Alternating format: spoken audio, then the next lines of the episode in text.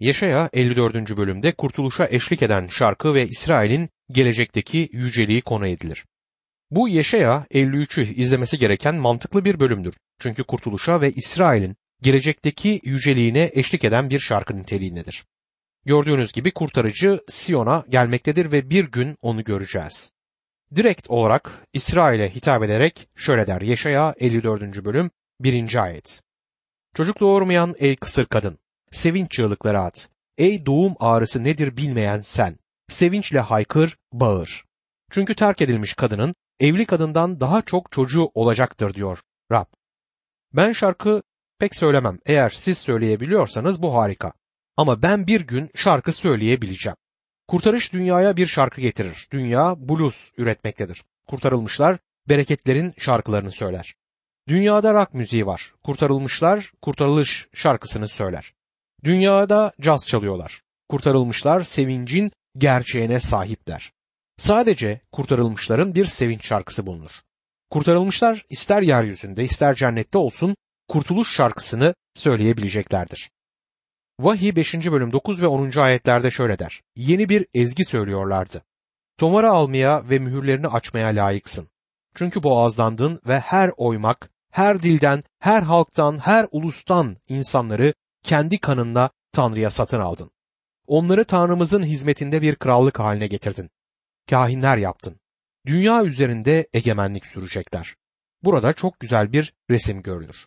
Gördüğünüz gibi Vahiy kitabında kiliseden söz edilmektedir ama burada Yeşaya elli dördüncü bölümde İsrail ulusundan söz edilir. İsrail eski konumuna getirilmiş bir eş olarak nitelendirilirken kiliseden bir bakire olarak söz edilir. Ey çocuk doğurmamış kısır kadın, sevinç çığlıkları at diyor. Geçmişte İsrail kısır bir eş olmuştu.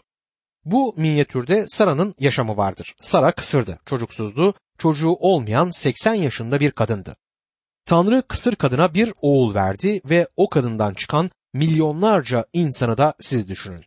Böylece Yeşaya elli üçüncü bölümdeki çarmıha gerilişten sonra ilk söz şarkı söylendiğidir.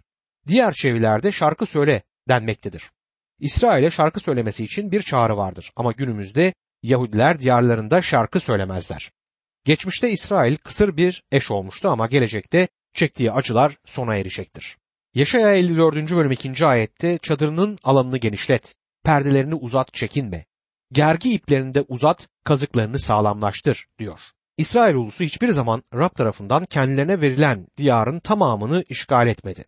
Yeşu birinci bölüm dördüncü ayette Tanrı'nın onlar için işaretlemiş olduğu topraklar beş yüz bin ila altı yüz bin kilometre kare arasındadır. Davut ve Süleyman'ın yönetimi altında zirveye eriştiklerinde İsrail'in en iyi döneminde bile sadece elli ila altmış bin metrekare toprağı almışlardı. Bu epey bir fark oluşturur.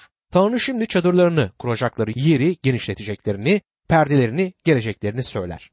Ülkelerinde güvende olacaklardır. O gün geldiğinde başka uluslardan korkmaları gerekmez. Milenyumda İsrail ülkenin tamamına sahip olacaktır. Ayrıca Yeruşalim kendi sayfaya yerlerine yayılacak ve artık trafik sıkışıklığı da olmayacaktır.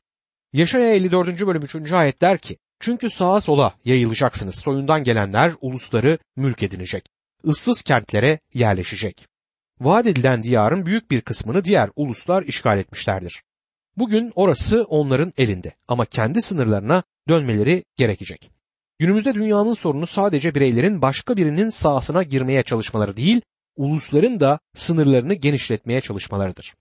Bu sorunlara yol açar. İnsanlar gitgide daha fazlasını istemektedir ve bu da savaşların sebebidir. Yeşaya elli dördüncü bölüm beşinci ayette çünkü kocan seni yaratandır. Onun adı her şeye egemen Rab'dir. İsrail'in kutsalıdır seni kurtaran.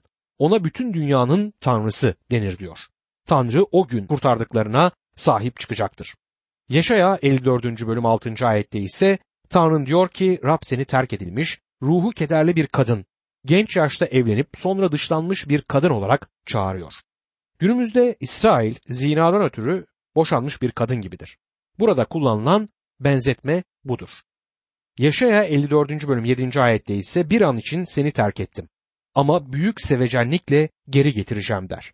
O günde sadece İsrail değil, hepimiz bu yaşamda korkunç olduğunu düşündüğümüz şeylere bakacağız ve Elçi Pavlus'un hafif ve geçici sıkıntılar olarak tanımladığı şeyler olarak bunları göreceğiz ve bizlere ağırlıkta hiçbir şeyle karşılaştırılmayacak kadar büyük sonsuz bir yücelik kazandıracaktır bunlar.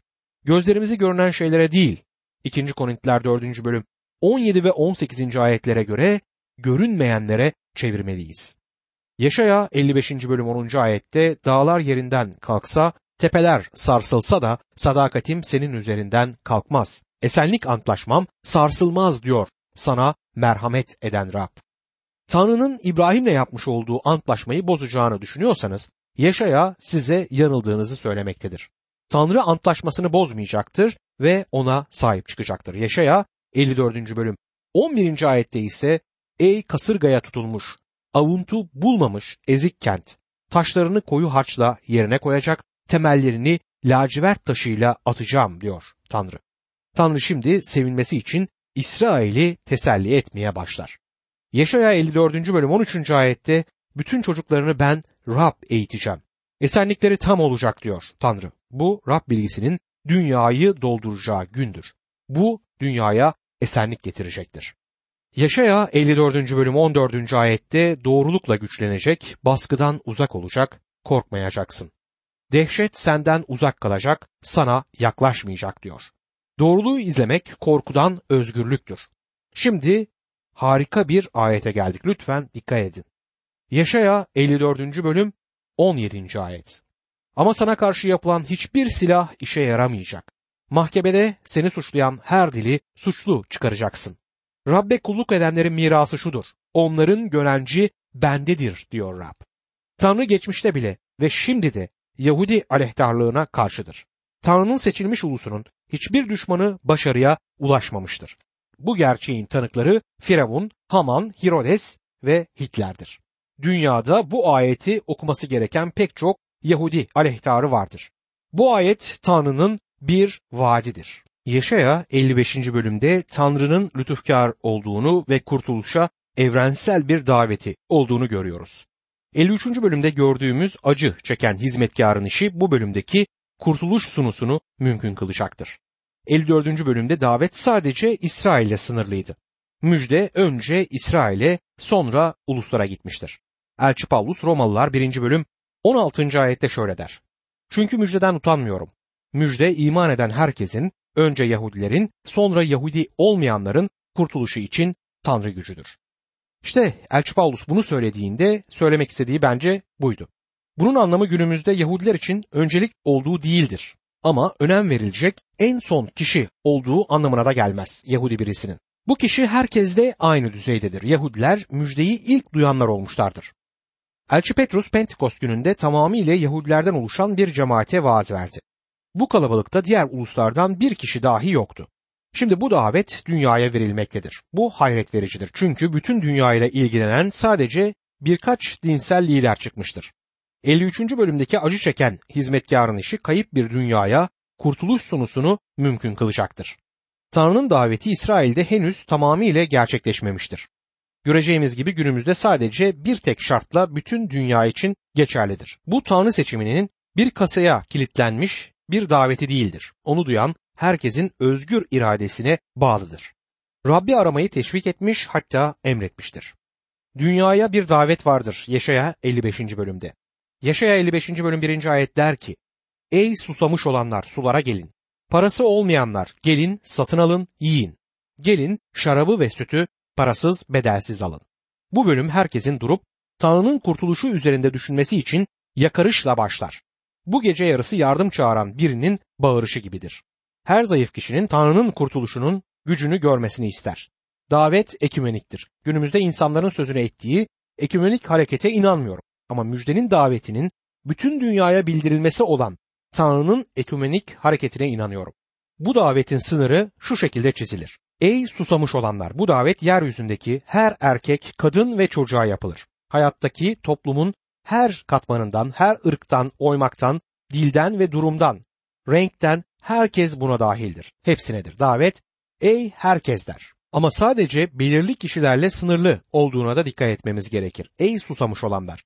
Bu davet susuzlukları insanlar tarafından yapılmış kuyular ve bu dünyanın barları tarafından giderilmemiş olan kişiler içindir. Bu davet sonsuz kaynaklardan kana kana içmemiz içindir. Jennings şöyle yazar. Bu yumuşak ve lütufkar davetin melodisini daha önce hiç duymadıysak o zaman dinlemeliyiz. Burada davet edilen misafirler kimlerdir? Bütün susamış olanlar. Öyleyse içeri kabul edilmek için bütün gereken sunulan şeye gereksinimimiz olduğunu kabul etmektir. Sunulan şeye gereksinimi olmak değildir çünkü herkesin buna ihtiyacı vardır. Sunulan şeyi istemektir. Kendimle tamamıyla barışık mıyım? Susamışım, susadım mı? Dünyanın bana sunabileceği ve tatmış olduğum her şeyde tatmin olmadım mı? O zaman susamışız. Ruhum dinin töreleriyle tamamıyla tatminsiz mi? O zaman çok susamışım. Kutsanmış susuzluk budur. Bu bizlere Tanrı'nın tadını çıkartmak için verilen tek şarttır. Davet budur. Ey susayan herkes! Eğer ilgilenmiyorum, susamadım, bu hayatta bana sunulanlarla tatmin oldum derseniz o zaman bu davet sizin için değil dostum. Siz susayana dek sizin için değildir bu davet. Burada bir çölde arabanızla gidiyor olduğunuzu ve birdenbire büyük bir levha üzerinde buzlara gömülmüş bir şişe resme baktığınızı gözünüzde canlandırın. Çok iyi gözükecektir. Altında sadece bir tek söz yazılıdır. Susadınız mı? O levhayı oraya koyan şirket susamış olduğunuzu umut eder. Bir sonraki benzinciden durup sattıkları şeyi almanızı istemektedirler. Yanınızda buzlu çay ya da portakal suyuyla dolu termoslar varsa susamadım der ve yolunuza devam edersiniz. Ama eğer susadıysanız bir sonraki benzincide durup içeceğinizi alırsınız. Tanrı yaşamın dönüm noktalarında üzerinde susadınız mı yazan levhalar koymuştur. Ey bütün susamış olanlar, bu dünyadan bıktınız mı? Tatmin olmadığını fark ettiğiniz konular var mı? Daha iyi bir şeyin özlemini mi çekiyorsunuz? Tanrı sizin için bir şeyim var der. Bundan sonra birçok şeyden söz eder ve bunları parasız olarak alabileceğinizi sözlerine ekler. Bir şişe meşrubat eskiden çok daha ucuzdu ama fiyatı çok arttı son zamanlarda ve siz bu programı dinlediğinizde hala artıyor olacak. Ama Tanrı'nın sunduğu şey parasız. Neden? Çünkü elli üçüncü bölümde Rab İsa bedelini çarmıhta ödemiştir. Bu Tanrı'nın size davetidir. Gelin, alın, yiyin diyor. Sadece içecek değil, yaşam ekmeğini de bizlere sunar. Kutsal kitapta üç tür içecek sunulduğuna dikkatinizi çekmek istiyorum. Bunlardan bir tanesi sulardır. Burada su değil, sular olarak kullanılmıştır. İbranice'de bir şeyin altını çizmek isterseniz bunu çoğul kullanım olarak yapabilirsiniz. Bu çok önemli olduğuna işaret eder. Bu su tekille anlatılmak için fazlasıyla harikaydı. Sular aynı zamanda bolluk, kalitenin yanı sıra çokluktan da söz eder. Bu ruh için sudur. Bu Rab İsa'nın sunduğu türden bir sudur. Ve o da o gün tapınak bölgesinde durup Yuhanna yedinci bölüm otuz yedinci ayette bir kimse susamışsa bana gelsin, içsin diye bağırdı. Aynı sembolü kullanmıştı. Şimdi kaynağın nerede olduğunu biliyoruz. O kaynak yaşam suyu ve kurtarıcımız olan Mesih'tir. İkinci içecek ise sevinci simgeleyen şaraptır. Özdeyişler otuz birinci bölüm altıncı ayette içkiyi çaresize, şarabı kaygı çekene verin der. Ve birinci Selanikliler birinci bölüm altıncı ayette siz de büyük sıkıntılara karşın kutsal ruhun verdiği sevinçle Tanrı sözünü kabul ederek bizi ve Rabbi örnek aldınız der. Mesih sadece kurtarıcınız olmakla kalmayıp hayatınızın efendisi olduğunda sevinciniz tam olur. Onu tanıdığınızda sevinciniz olacaktır. Yuhanna'nın birinci mektubunda birinci bölüm dördüncü ayette şöyle yazar. Bunları size sevincimiz tam olsun diye yazıyoruz. Bir keresinde bir vaizin çalışma odasında şu sözü gördüm. Sevinç, efendi yürekte yaşarken yüreğin çektiği bayraktır. Bu yüreğinize gerçek sevinci koyacak harika bir içecek. Üçüncü olarak sunulan içecek ise süttür. Süt özellikle bebekler için büyümek ve gelişmek için çok gerekli. Süt sanayi insanlara herkesin süte ihtiyacı var der. Tanrı sözünün sütüne de ruhsal gelişim için ihtiyacımız var. Ben Tanrı sözünün bir vaizi olduğumdan bu da beni bir nevi sütçü yapıyor. Ben insanlara sözün sütünü sunuyorum. Elçi Petrus bunu şöyle söyler. birinci Petrus ikinci bölüm ikinci ayet. Yeni doğmuş bebekler gibi hilesiz sütü andıran Tanrı sözünü özleyin ki bununla beslenip büyüyerek kurtuluşa erişesiniz. Annesi biberonunu hazırlarken küçük oğlumu izledim. Yatağında yatan o küçük insan ayakları, elleri, hatta bütün vücuduyla kıvranıp bağırıyor. Neden? Çünkü süt ister. Ve Tanrı çocuğu da Tanrı sütünü aynı özlemle istemelidir. Dostum, eğer inanlıysanız Tanrı sözünü etüt etmekten hoşlanmıyorsanız yanlış giden bir şeyler vardır. Günümüzde kiliselerimizdeki en büyük sorun insanları eğlendirmekte olduğumuzdur. Şu ya da bu konuda güzel kursları sunarız, yemek davetlerini veririz ve insanları komitelere davet ederiz. Onlara Tanrı sözünü vermekten başka neredeyse her şeyi yapıyoruz. Birçok kilise üyesi ölü doğuyor. Hiç ruhsal bir hayatları yok.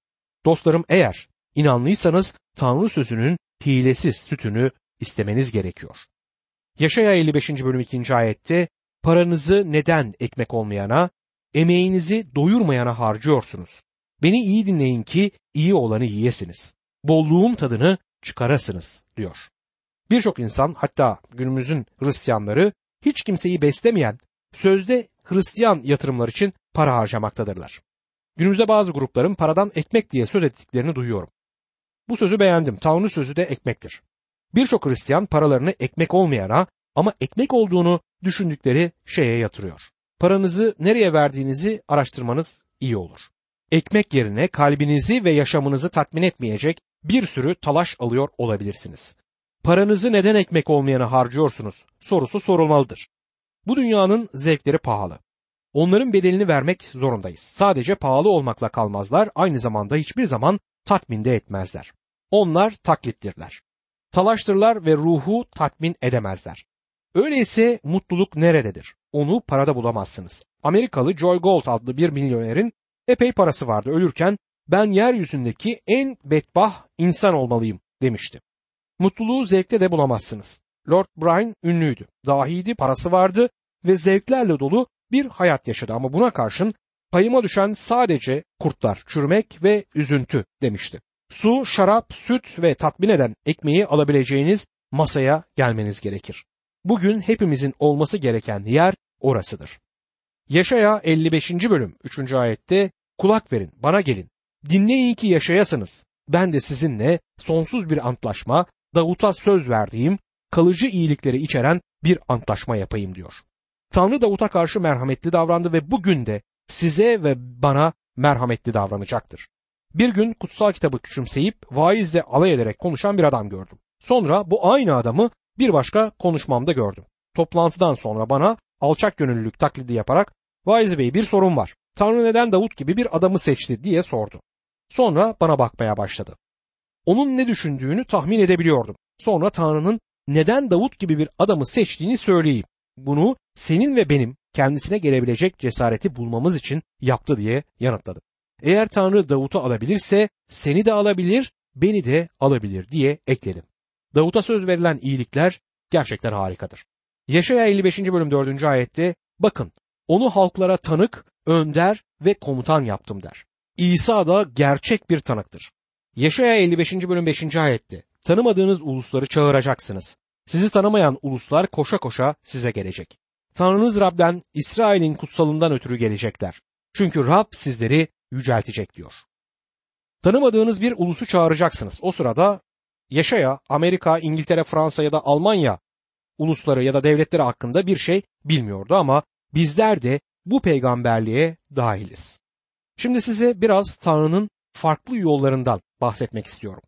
Yeşaya elli beşinci bölüm altıncı ayette bulma fırsatı varken Rabbi arayın, yakındayken ona yakarın der. Tanrı'nın yolu ve insanın yolu tezat ve çatışıyor görünmektedir. İnsandan Tanrı'yı araması istenmediğinden, tersine Tanrı insanı aradığından bunun günümüz için geçerli bir müjde çağrısı olmadığı söylenerek buna itiraz edilir. Bunun doğru olduğu kesin ama yine de burada insansal yol göründüğünden bu çağrı bugün içindir. İnsanın sorumluluğu Tanrı'nın egemen amaçları ve seçimiyle yok edilemez. Bu yüzden Rab İsa Yuhanna altıncı bölüm otuz yedinci ayette babanın bana verdiklerinin hepsi bana gelecek ve bana geleni asla kovmam dedi. Kenarlarda bir yerde durup Tanrı'nın seçilmişlerinden biri olmadığınızı söyleyebilirsiniz. Ama geldiğiniz anda seçilmişsinizdir ve gelmek de size bağlıdır. Yeşaya elli beşinci bölüm yedinci ayette kötü kişi yolunu, fesatçı düşüncelerini bıraksın, Rab'be dönsün. Merhamet bulur, Tanrımıza dönsün, bol bol bağışlanır der. Günümüzdeki insanların sorunu akılsal sorunlar değildir. Mesih'e iman etmeden önce aşmam gereken büyük entelektüel engeller var diyebilirsiniz. Hayır, yok. Sadece bir tek engeliniz var, o da hayatınızda olan ve terk etmek istemediğiniz günahınızdır. İnsanları Tanrı'dan uzak tutan tek şey işte bu günahtır. Kötü kişi yolunu bıraksın diyor Tanrı.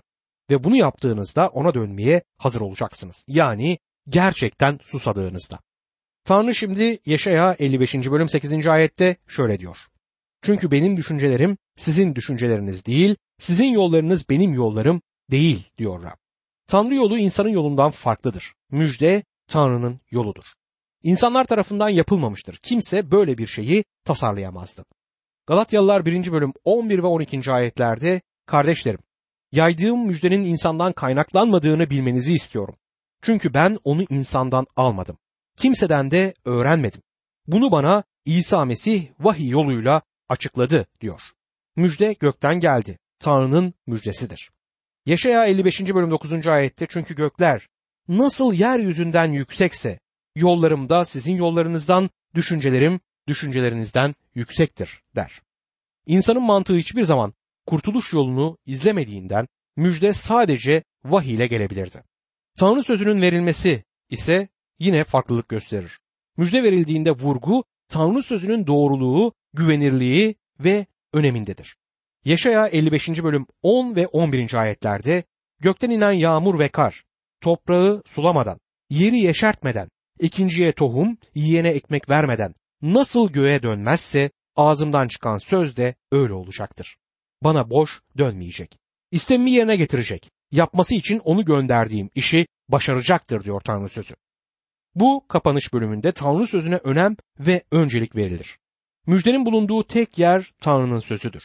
Kurtuluş Tanrı'nın bir vahyidir ve Tanrı sözü gökten gelen yağmura benzetilir. Gördüğünüz gibi müjde sizden bir şey yapmanızı istemez. Müjde insanların uydurduğu bir şey de değildir. İnsan bir Babil Kulesi çabasıyla Tanrı'ya ulaşamaz. Tanrı'nın gökten yağmur gibi gelen vahyini almalıdır. Yağmur yeryüzünün ürün vermesini sağlar. Tohumlar filizlenir ve bol meyve verirler. Tanrı sözü aynı zamanda tohumdur ve yağmurla tohum insan yüreğinde bir arada bulunduklarında meyve kaçınılmazdır. Yeşaya elli beşinci bölüm on ikinci ayette sevinçle çıkacak, esenlikle geri götürüleceksiniz. Dağlar, tepeler önünüzde sevinçle çığıracak. Kırdaki bütün ağaçlar alkış tutacak. Yağmur yeryüzünün yeşil bir övgü battaniyesiyle karşılık vermesine neden olur.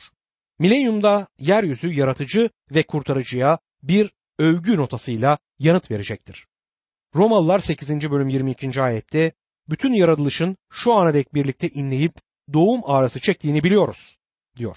Yeşaya elli beşinci bölüm on üçüncü ayette ise dikenli çalı yerine çam, ısırgan yerine mersin ağacı bitecek. Bunlar bana ün getirecek, yok olmayan sonsuz bir belirti olacak der. Bu ayet yeryüzünün günahın lanetinden kurtulacağı milenyumu bekler. Günahın laneti dikenler ve çalılarla kendini göstermektedir.